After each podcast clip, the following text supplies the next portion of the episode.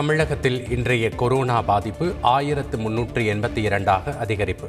சென்னையில் மட்டும் அறுநூற்றி ஏழு பேருக்கு நோய் தொற்று.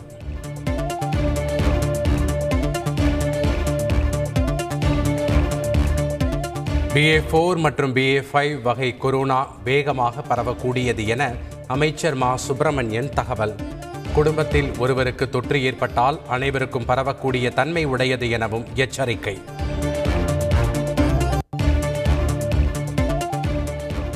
கோவையில் பொது இடங்களில் முகக்கவசம் அணியாமல் இருந்தால் ஐநூறு ரூபாய் அபராதம். கோவை மாவட்ட ஆட்சியர் சமீரன் அறிவிப்பு.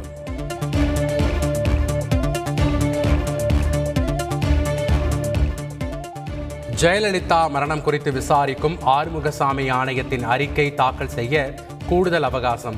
ஆகஸ்ட் மூன்றாம் தேதி இறுதி அறிக்கை தாக்கல் செய்யுமாறு தமிழக அரசு உத்தரவு.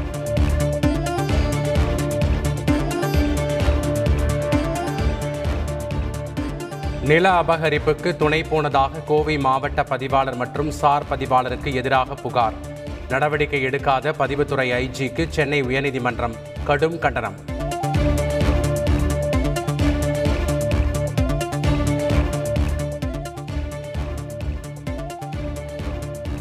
மதுரை காமராஜர் பல்கலைக்கழகத்தின் இரண்டாயிரத்தி இருபத்தோராம் ஆண்டு விடைத்தாள்கள் பழைய பேப்பர் கடையில் கிடந்ததால் அதிர்ச்சி.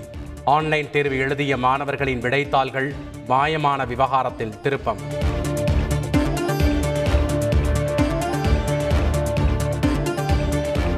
இரண்டாவது முறையாக கூடியது மாநில கல்விக் கொள்கை குழு கூட்டம். மீண்டும் ஜூலை பனிரெண்டாம் தேதியன்று ஆலோசனை நடத்த முடிவு.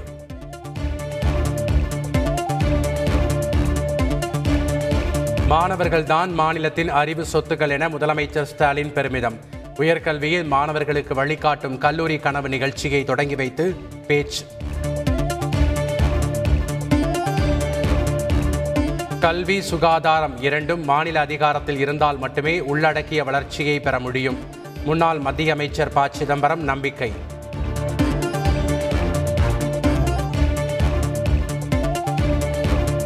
தாய் சேய் நல பெட்டக டெண்டரை எதிர்த்த வழக்கு தள்ளுபடி. சென்னை உயர்நீதிமன்றம் உத்தரவு.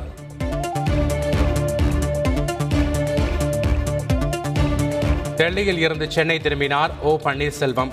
தங்களை மன்னித்து விடுமாறு கூறிய அதிமுக மகளிர் அணியினர்.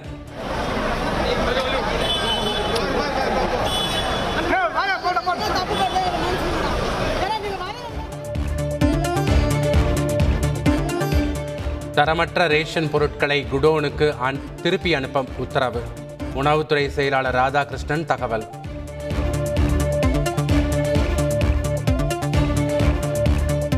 டிஜிபி அலுவலகத்தில் தேமுதிக சார்பாக புகார். விஜயகாந்த் உடல்நிலை குறித்து யூடியூப் சேனல்களில் தவறான தகவல்கள் பரவுவதாக குற்றச்சாட்டு. ஜிப்மர் மருத்துவக் கல்லூரி மருத்துவமனையில் தமிழ்தாய் வாழ்த்து பாடப்படும். புதுச்சேரி ஆளுநர் தமிழிசை சவுந்தரராஜன் உறுதி.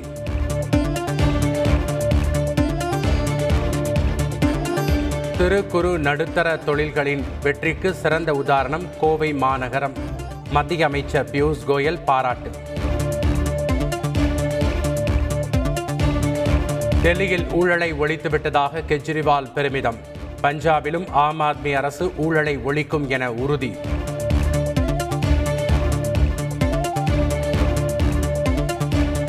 மகாராஷ்டிராவில் ஆளும் சிவசேனா கட்சியின் அதிருப்தி எம்எல்ஏக்கள் பதினாறு பேருக்கு நோட்டீஸ். திங்கட்கிழமைக்குள் பதிலளிக்காவிட்டால் தகுதி நீக்கம் செய்யப்படுவார்கள் என துணை சபாநாயகர் உத்தரவு. குஜராத் மாநிலம் அகமதாபாத்தில் உள்ள வணிக வளாகத்தில் திடீர் தீ விபத்து.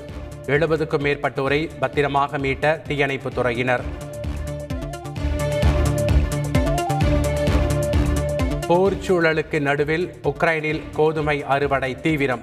சேமிப்பு கிடங்குகள் இல்லாததால் விவசாயிகள் அவதி.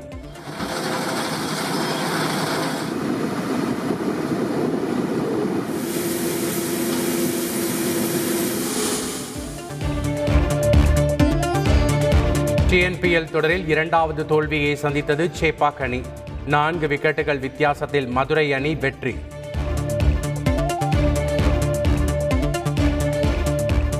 டிஎன்பிஎல் தொடரின் நான்காவது லீக் ஆட்டத்தில் நெல்லை அணி வெற்றி. ஐந்து விக்கெட்டுகள் வித்தியாசத்தில் சேலம் அணியை வீழ்த்தியது.